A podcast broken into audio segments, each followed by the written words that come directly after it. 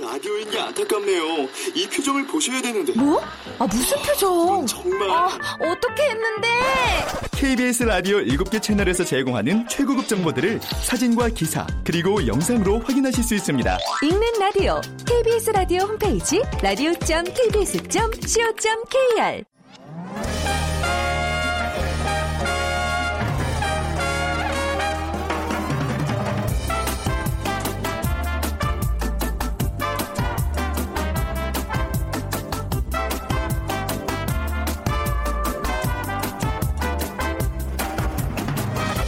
안녕하세요. 빅데이터로 보는 세상 아나운서 최현정입니다. 요즘 한류 열풍으로 한국어를 배우는 사람들이 많다고 합니다.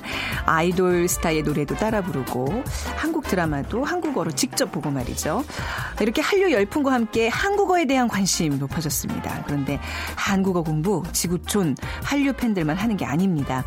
최근 국내에 진출한 한 외국 보험사에서 국내 최초로 인공지능 보험 상담 서비스를 시작한다는 소식인데요. 바로 보험 상담원 역할을 하는 인공지능이 지금 한창 한국어 공부 중이라고 하네요.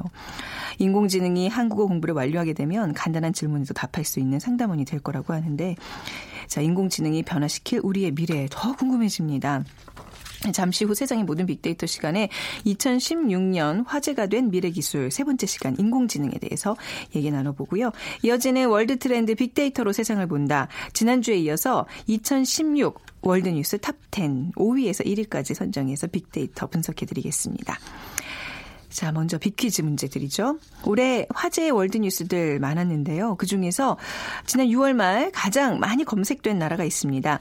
유럽연합 EU 탈퇴를 결정했고 지구촌의 이목을 집중시켰죠. 그래서 브렉시트라는 신조어가 탄생했습니다. 해리포터와 셜록 홈즈의 나라 그리고 어, 지난 25일에 안타깝게 53살 로 세상을 마감한 Last Christmas의 주인공 팝스타 조지 마이클의 나라이기도 합니다. 이 나라 어딜까요? 1번 미국, 2번 영국, 3번 중국, 4번 설국.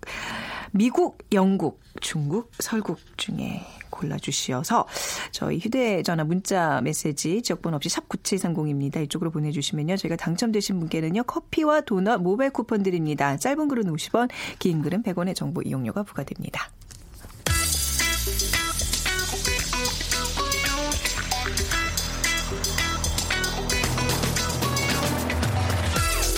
오늘 여러분이 궁금한 모든 이슈를 알아보는 세상의 모든 빅데이터 연세대 박희준 교수가 분석해드립니다. 네, 연세대학교 정보산업공학과 박희준 교수 모셨습니다. 어서 오세요. 네, 안녕하십니까. 네, 진짜 그런 단순한 어떤 상담 같은 거는 진짜 네. AI에 의해서 대체될 날들이 진짜 머지 않은 것 같아요. 뭐 실제로 지금 진행이 되고 있다는 얘기잖아요. 예. 네. 네, 이번에 이제 미국 스탠포드 대학교에서 음. 2014년부터 인공지능에 관한 100년간의 장구, 장기 연구 프로젝트를 착수했는데요. 네. 그첫 번째 보고서가 올해 9월에 발표됐습니다. 그래서 이 보고서를 살펴보면 로봇 공학은 이제 막 인공지능 혁명의 영향을 받기 시작했고 이미 정적인 환경에서의 로봇 이동에 관해 문제는 대부분 이제 해결됐다라는 네. 얘기를 해서 앞으로 로봇이 우리의 일상생활에 좀 더그 음. 활용 범위를 넓혀가면서 어, 활약을 하게 될 그런 시대를 이제 우리가 음. 기대하게 되는데 네. 현재 그 로봇 공학을 보면은 주된 관심사는 어떻게 하면 로봇을 다양한 주변 환경에 대해서 예측 가능한 방식으로 상호작용하도록 훈련시킬 수 있을까 하는 점이거든요. 네. 뭐 또한 주변의 사물을 어떤 식으로 활용을 하고 인간과는 또 어떻게 소통하며 교류하게 만들지도 중요한 과제 중 중에 하나인데 에, 결국 로봇 공학 발전은 다양한 상황 대처 능력과 일관성 확보가 핵심이라고 볼 수 있는데 네. 지금 말씀하신 것처럼 이제 인공지능 기술이 비약적으로 발달을 하면서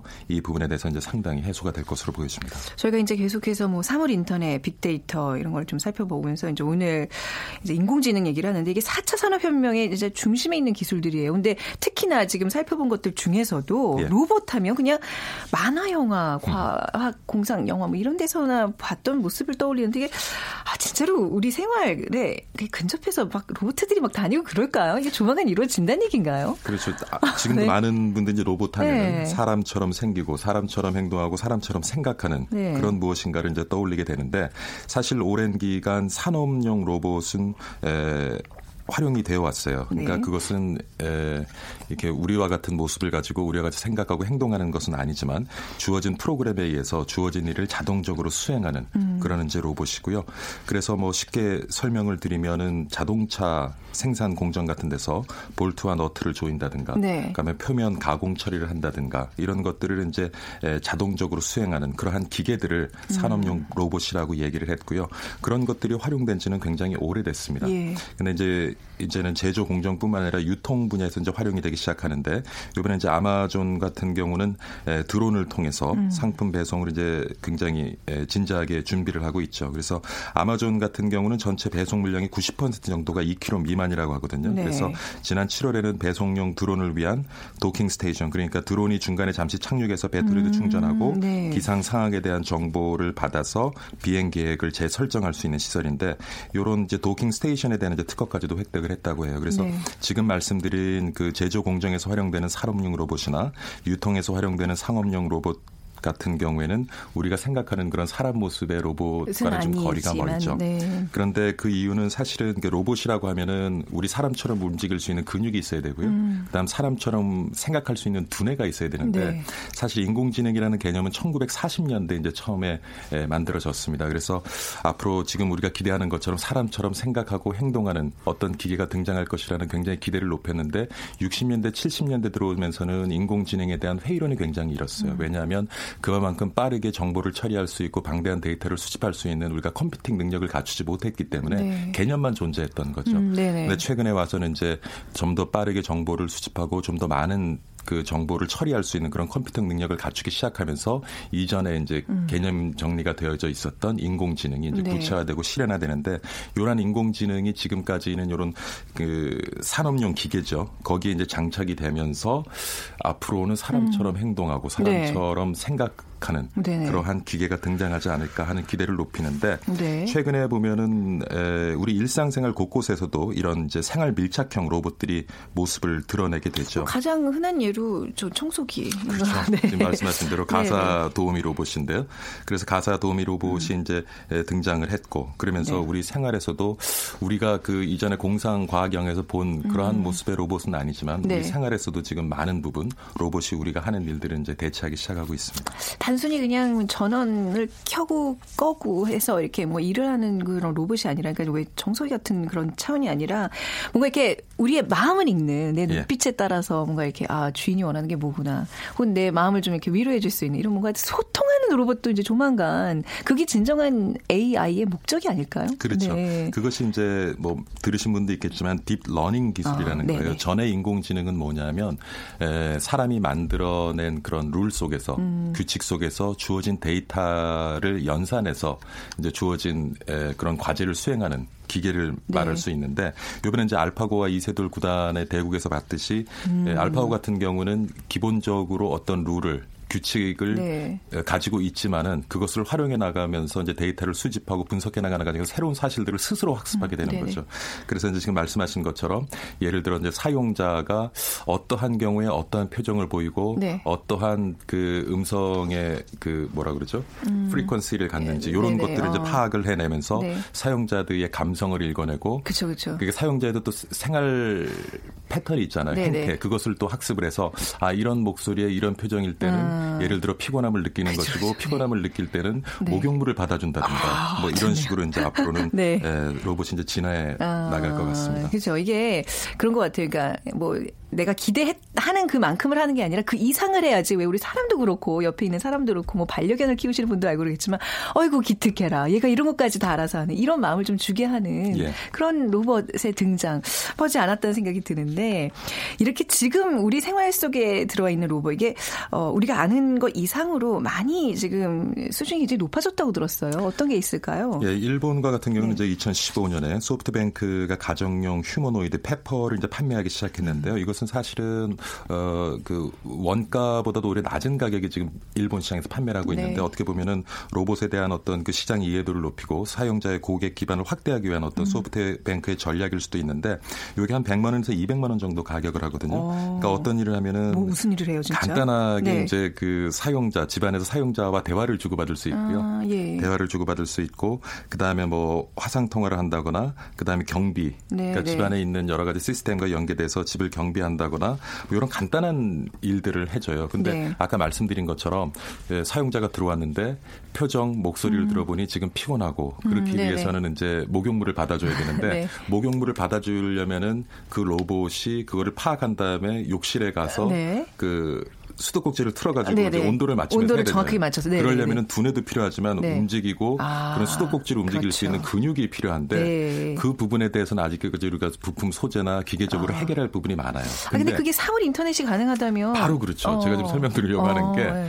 그렇지만 직접 가서 수도꼭지를 틀지 않더라도 예. 로봇이 지금 사용자가 따뜻한 목욕물을 받아주는 것을 원한다고 하면 음. 수도꼭지와 교신을 하면서 수도꼭지의 온도를 조절하고 해서 물이 자동적으로 틀어지고 어떤 수위를 맞춰서 음. 수도꼭지를 끌 수 있는 그러니까 앞서서 설명 지난주에 말씀드린 네. 그런 사물 인터넷, 빅데이터 이런 것들이 사실은 어떻게 보면 인공지능과 어우러지면서 네. 어, 우리 사람과 같은 근육이나 신경계를 가지고 있지 않더라고 해도 네. 그런 사람이 하는 일을 사물 간의 음. 교신을 통해서 할 수 있는 네. 그런 이제 방식을 통해서 로봇이 좀 더 우리 생활에 네. 많이 밀착해 아, 들어올 것 같아요. 상상만 해도 참 신기한데 근데 그게 뭔가 회로가 잘못돼 가지고 막 폭염인데 막 40도 되는 물 받아놓고 막 기분 너무 나쁜데 자꾸 저기 로봇가 와서 말 걸고 뭐 이런 또 부작용도 분명히 있을 거란 말이죠. 그렇죠. 아, 또 그런 거에 또 대한 대비도 분명히 있을 텐데 지난 20일 영국 런던에서 로봇과 관련된 재미있는 컨퍼런스가 열렸다면서요. 예. 그러니까 어, 지난 20일인데 네. 영국 런던에서 이제 국제 컨퍼런스인데 네.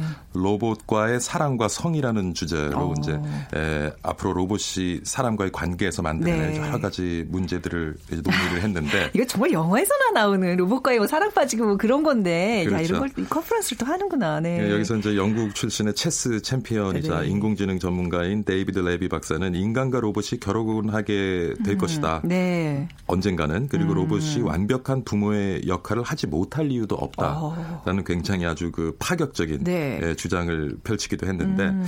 그 가만히 보면은 근데 어떤 것을 예로 들었냐면 지금으로부터 한 2, 30년 전만 해도 미국의 모든 주에서 동성애자의 결혼은 상상할 수도 없었다. 네. 그리고 일부 주에서는 70년대 까지만 해도 다른 인종 간의 결혼을 금지한 법도 음, 있었거든요. 네. 그렇 그런데 지금은 모든 것이 이제 동성애 간의 결혼이라든가 이런 것들이 이제 현실화가 되면서 네. 과연 로봇과의 결혼을 앞으로 2, 30년 뒤에는 음. 어, 법적으로 허용할 수도 있지 않겠느냐. 로봇이 어느 수준 정도의 사고 능력이라든가 네. 감성 능력을 갖추면 그렇게 될 것이다. 그래서 음. 그 시간을 한 2050년 정도로 보는 것 같아요. 2050년이요? 예, 2050년이면 지금부터 한 글쎄 예, 뭐, 34년 예. 정도. 그렇네요. 그러니까 34년 음. 정도면 인간과 자유롭게 대화를 하고 소통을 하고 감정까지도 서로 교환을 할 수 있는 음. 그런 로봇이 나타나서 부모의 역할도 해주고 네네. 그다음에 연인의 역할도, 해주고, 해주고 배우자의 역할도 해주고 아. 그런 시대가 올 것이다 하는 예상들이 있습니다. 그러니까 예, 교수님과 제가 이제 노년의 삶을 저희 로봇과 함께 편안하게 보낼 수도 있다는 얘기네요. 오히려 저 자식한테 손 벌리지 않고 그렇죠. 예. 뭔가 병수발도 다 로봇이 해주고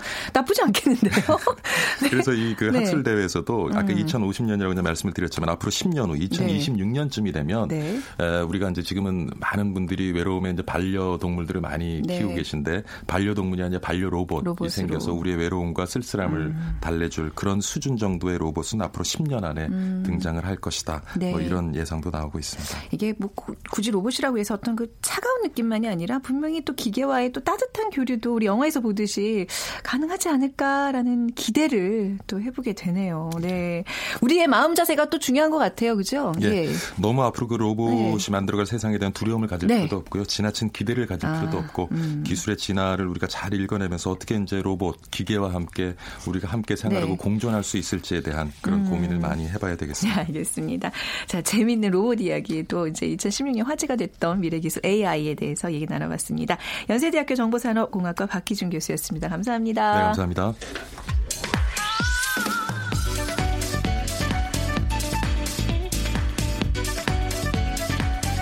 월드 트렌드 빅데이터로 세계를 본다. 르몽드 디플로마티크 임상훈 기자와 빅커뮤니케이션 전민기 팀장이 분석해드립니다. 네, 임상훈 기자, 전민기 팀장 두 분입니다. 어서 오세요. 네, 반갑습니다. 안녕하세요. 자, 먼저 빅퀴즈 전민기 팀장께 부탁드리겠습니다. 네, 지난 6월 말 가장 많이 검색된 나라가 있습니다. 유럽연합 EU 탈퇴를 결정하고 네. 지구촌의 이목을 집중시켰고요. 브렉시트라는 신조를 탄생시킨 나라입니다. 음. 해리포터와 셜록 홈즈의 나라 또 지난 25일 안타깝게 53세로 세상을 떠난 Last Christmas의 주인공 음. 팝스타 조지 마이클의 나라이기도 한데요.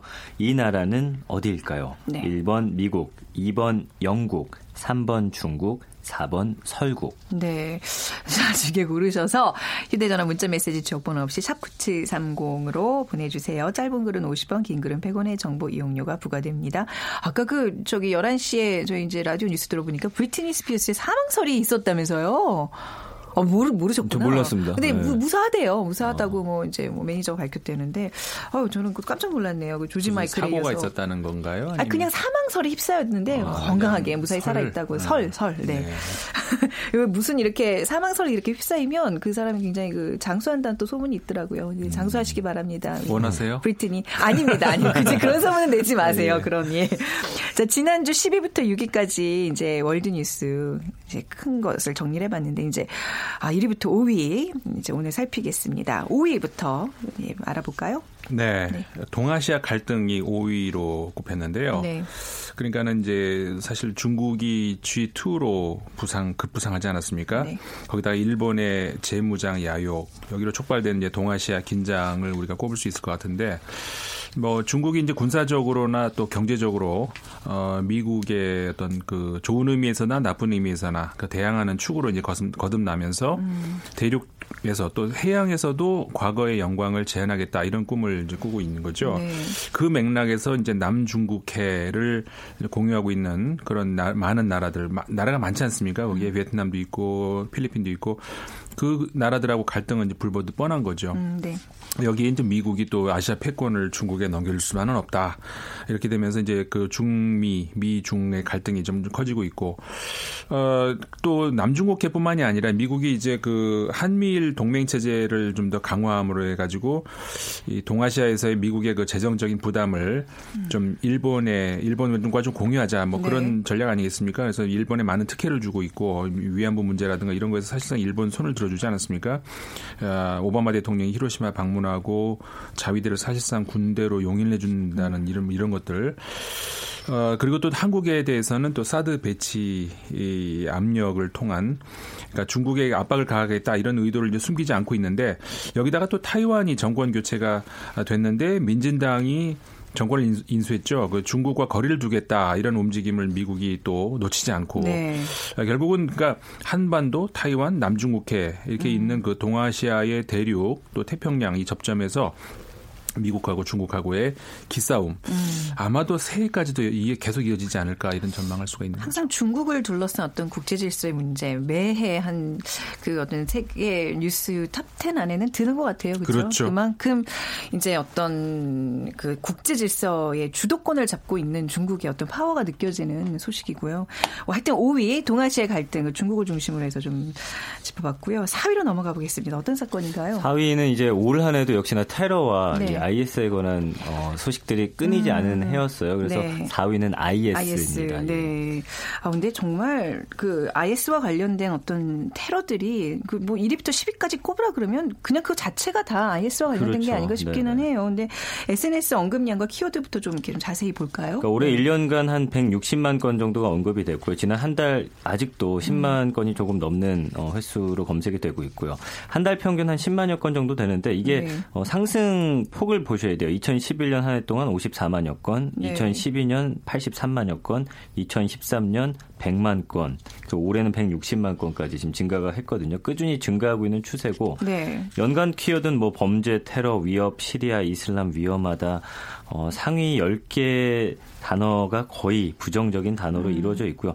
다만 최근에 이제 국제적인 어떤 이슈가 좀 많았습니다. 트럼프의 어, 그 대통령 당선이라든지 우리나라 네. 같은 경우는 뭐 국정 시국 선언 뭐 이런 것 때문에 최근에 약간 그 검색량은 조금씩 줄어들고 네, 네. 있는 추세긴 합니다. 예, 사실 IS 이제 뭐 조금 한물 간 거 아니에요? 근데 아직 건재한가요? 그게 제일 궁금하네요. 건재하다고는 할 수 없지만 네. 일단 아직까지는 우리가 좀 그 지켜봐야 되는 그런 것 같습니다. 네. 그러니까는 그 사실상 조금 퇴조하고 있다라고는 이제 우리가 볼 수가 있죠. 사실 네. 작년 2015년이 어떻게 보면 IS가 정말 최고 수준으로 네. 발악하던 네. 한해 아니었습니까? 음.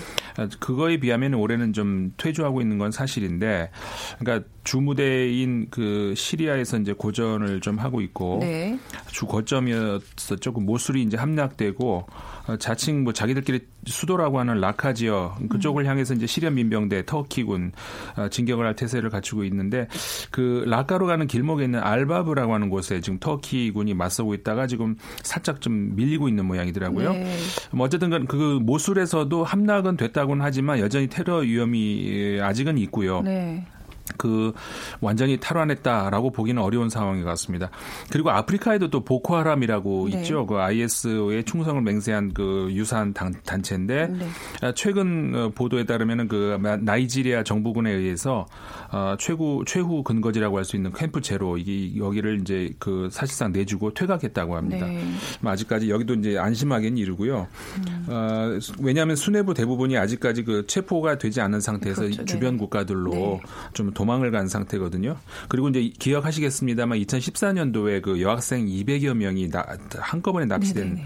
그 보코하람이잖아요. 여전히 이들 여학생들 행방이 오리무중입니다. 음, 그러니까 뭐든지 왜뭐 야수도 왜 코너에 물릴 때 가장 공격성이 네. 커지잖아요. 지금 뭐 그렇죠. 뭐 최족이라 그러니까 사실 더 바짝 IS의 공격에 긴장을 해야 되는 것 같아요. 이게 최근에 있었던 독일의 트럭 예. 테러도 지금 IS 소행으로 좀 그렇게 주장을 하고 있죠. 네. 근데 이제 문제는 아시아는 좀 더 위험하다라는 게그 네. 어, 그 사람들이 결집해 있던 곳을 공격하다 보니까 최근 동남아로 이 사람들이 뿔뿔이 흩어져서 아, 효과가 들어오고 있다라는 거예요. 그럼 그럼 다른 쪽으로 이동하는 아시아 입장에서는 지금 음. 또 내년 음. 제가 볼 때는 아시아 쪽의 테러를 상당히 좀 주의 깊게 봐야 할 것 같습니다. 아, 예. 그래요. 뭐 이런 거에 이제 대비해서 손해 볼 건 없는 거니까 좀 우리나라도 어찌 보면 안전국이라고 안전지대로 할 수는 없다는 얘기인데 이 IS 지지하는 SNS 계정 수가 많이 줄었다면서요? 예, 그렇습니다. 네. 특히나 이제 네. IS를 지지하는 글과 계정이 가장 음. 많은 SNS가 이제 T로 시작하는 그 계정인데 네. 이 트윗 트위터상에서 음. IS를 지지하는 계정들에 대한 접속량이 최근 2년간 한 45%가량 줄어들었다고 지금 미국 네. 국무부가 발표를 한 겁니다. 음. 어, 초반엔 사실 이 어떤 이런 것들을 줄이기 위해서 여러 가지 노력을 했는데 네. 영어로 쓰다 보니까 큰 효과를 거두지 못했는데 최근에는 어, 이런 좋지 않은 이 IS는 위험한 단체다라는 걸 아랍어로 이제 써서 국제사회가 배포를 하다 보니까 네. 그 이게 어, 계정 수가 굉장히 줄어들고 있고 현재 반 IS 계정 수가 친 IS 계정 계정수에 비해 6배가 더 많다라고 합니다. 이게 네. 작년보다 더 나아진 수치고 어쨌든 간에 이제 작년 중순부터 제재를 하다 보니까 이게 한 12만 5천 개 정도의 계정에 이제 음. 제재가 들어가다 보니까 일단 이거 SNS 통해서 많은 사람들 젊은이들을 확보했거든요. 어쨌든 네. 계정 수가 줄어든다는 거는 어, 바람직한 그렇죠. 모습으로 보입니다. 네. 근데 참 우리가 그 세계 뉴스들 이렇게 연말에 정리해 보면 다 이런 뭐뭐 뭐 테러 무슨 뭐 그렇죠? 이런 나쁜 네네. 류의 소식들만 접하게 되는데 좀 이번에는 좀 좋은 소식이 없나요? 네? 그나마 3위가 조금 어. 그 지금까지 본 것 중에서 나은 것 같아요. 네. 아, 이란의 국제 무대 복귀 음. 이게 또 올해 굉장히 큰 뉴스였었죠. 네. 어, 아랍 정세가 사실 지금 썩 좋은 편이 아닌데 아, 그나마 그 올 6월에 아, 아, 이란이 아, 미국과의 정말 극적인 타협을 했죠. 그리고 네. 화려하게 국제 무대에 복귀를 했는데 앞으로 이제 더 지켜봐야 되겠습니다만 일단 물꼬가 터진 이상 음. 뭐 거꾸로 되돌리기는 어렵지 않을까 싶은 생각도 드는데 그러니까 이렇게 개방 이란이 개방을 하게 되면서부터 어, 중동 지역의 새로운 네. 어, 패권 국가로 이제 자기 자리매김을 할 수 있는 위치에 들어왔지 않습니까? 또 시아파의 어, 종주국이라고도 네. 할 수도 있고 그래서 이제 국제사회에서 좀 더 책임 있는 자세를 보이는 것이 아무래도 이제 국익에 도움이 된다는 그런 사실을 그 이란도 잘 알고 있을 것 같고 우리로서는 좀 아쉽죠. 네. 북한이 이란과 같은 그런 모델로 좀 개방의 길로 음. 나섰다면은 음. 어땠을까 이런 아쉬움이 좀 있는. 그런데 이란의 이런 부상이요 국제 무대 복귀가 이게 결코 또 좋은 소식만은 아닌 게 그 또그 그 중동 내에서 사우디와의 또 경쟁 관계가 또 심하게 심화되는 거잖아요. 그렇죠. 아까도 말씀드렸습니다만 네. 시아파와 네. 그 순위파와의 경쟁 구도도 그렇고 음. 어, 국가의 그 규모도 그렇고 사실 라이벌 국가라고 할 수가 있는데 네. 사실 사우디아라비아가 미국하고 아주 저 우방 국가 아니었습니까? 네. 근데 미국이 이란과 어떻게 손을 잡게 되면서 시, 일종의 좀 질투죠. 그러니까요. 어, 네. 사우디아라비아 입장 에서는 좀 그래서 이제 중동 정세가 음. 이렇게 아주 복잡한 고차 방정식을 풀어야 되는 그러니까요, 그렇죠. 또 또한 다른 또 갈등의 씨앗을 지금 또 네. 품고 있는 느낌이 드는데 말이죠. 이란과 좀 관련돼서 재밌는 데이터가 있다면서요. 그러니까 사실은 네. 빅데이터로 네. 뽑아내긴 이란에 관한 어떤 언급량 자체가 많지가 않다 보니까 네. 어, 뭐 여러 가지 좀 데이터를 뽑아봤는데 어, 이란이 최근에 이제 성형 열풍이라고 합니다. 그래서 음. 여성이 한 20% 가량 5분의 1 정도가 코를 깎는 성형 수술을 하고요. 네. 호성형 인구가 연간 8만 명을 깎아요. 깎습니다. 워낙 아, 세우는 게 아니라 또 우리와 예. 다른. 참 재밌죠. 그리고 네. 이란이 모르셨겠지만 우리나라에 이어서 세계 2위 태권도 강국입니다. 그래서 어, 그래요. 예, 이란의 네. 이란인 사범 4천여 명이 3,800여 개 도장에서 음. 약 2만, 200만 명에게 태권도를 네. 가르치고 있습니다. 네. 그 지구상에서 가장 더운 땅도 이란에 있고 스키장도 있어요. 이런 네. 참 재밌는 국가입니다. 그래서 미국 몬테나 대학 연구팀에 따르면 이란 루트 사막이 2005년에 섭씨 70.72도를 어, 음. 기록했다 하고요. 그럼에도 불구하고 이란 테헤란 외곽에는 스키장이 있다. 뭐참 음. 재밌는 국가죠. 그리고 네. 이란은 사실 우리와 다른 달력을 씁니다. 이란역을 쓰는데 현재 우리나라는 2016년 12월인데 이란은 1395년 9월 뭐 이런 달력을 쓴다라고 합니다. 뭐, 뭐 이런 좀 가시는 예, 가시는 분들 당황하지 않게 이거 알고 가야 되겠네요. 네. 갑자기 내가 무슨 타임머신을 타고 왔나고 착각하게 만드는. 자 다음 소식 우리가 브렉시트는 언제 나와요? 브렉시트가 네. 2위로 보고 있습니다. 아, 네, 네. 어, 이제 사실 올해 굉장히 큰 충격이었었죠. 네. 설마 했던 결과라서 영국은 물론이고 전 세계가 충격에서 벗어나기 한참 시간이 걸린 사건이었는데 뭐 여러 가지 분석이 나왔습니다만은 역시 그 안보 포퓰리즘 여기서 음. 유럽에서 유럽도 이걸 벗어나기가 어렵지 않았는가. 그러니까 기존 정치권들이 그 난민 문제라든가 여러 가지 그런 위협으로부터 제대로 이렇게 대응을 하지 못한 결과다. 이런 네. 분석에 대해서는 반박이 어려워 보입니다. 자, 그리고 이제 뭐 유럽에 지금 많은 상황들이 좀 바뀌고 있어요. 이게 선거 이제 대선 이런 데서도 굉장히 뭐 극우파들이 막 당선이 된다거나 뭐 이런 것도 뭐 세계 뉴스에 좀 분석이 되고 있나요? 뽑히고 있나요? 네. 그렇죠. 네네. 이제 네. 결, 전체적으로 보면 이제 아까 음. 했던 그 2위하고 이제 비슷한 네. 건데 1위도 이제 어떻게 보면 크, 크게 다르지 않거든요. 네. 아, 우리가 이제 일단 그 트럼프 당선 음. 이 뉴스가 어떻게 보면 이제 올해의 가장 큰 뉴스가 되지 않을까. 일단 미국의 대선에서 이제 그러니까 누가 미국 대통령으로 당선됐다라는 것 자체만으로도 뉴스겠지만 네. 그게 또 트럼프 음. 당선이라고 하는 거에서 전 세계가 깜짝 놀랐던 사건이었었지 않습니까? 네. 그러니까 여러 가지 정치학적으로도 사회학적으로도 연구가 앞으로도 더 있어야 되겠습니다만은 음. 한 가지 놓쳐서는 안 될 것은 아, 미국의 기존 정치권이 뭐 공화당 민주당 할 거 없이 그 국민들의 심할 정도로 정말 심할 정도 괴리되어 있었다는 거 아니겠습니까? 네. 파워 엘리트다 이런 용어가 이제 말해주듯이 미국은 선진국 다른 어느 나라보다도 정치가 이 민중에 지나치게 괴리되어 있었다는 나라. 그러니까 정치는 정, 그러니까 음. 정치인들이 하는 거고 국민은 네. 그냥 정치에 신경 안 쓰는. 음. 근데 이렇게 생각을 했던 것이 얼마나 그 미국 국민들이 그렇지 않았다는 것을 정치권이 모르고 있었던 거죠. 네. 분명히 트럼프의 당선, 어, 미국을 위해서도 그렇고 전 세계를 위해서도 일부 후퇴인 건 분명한 것 같습니다. 다만 어, 우리가 병을 앓는 게 이제 건강이 후퇴인 것은 사실이지만 네.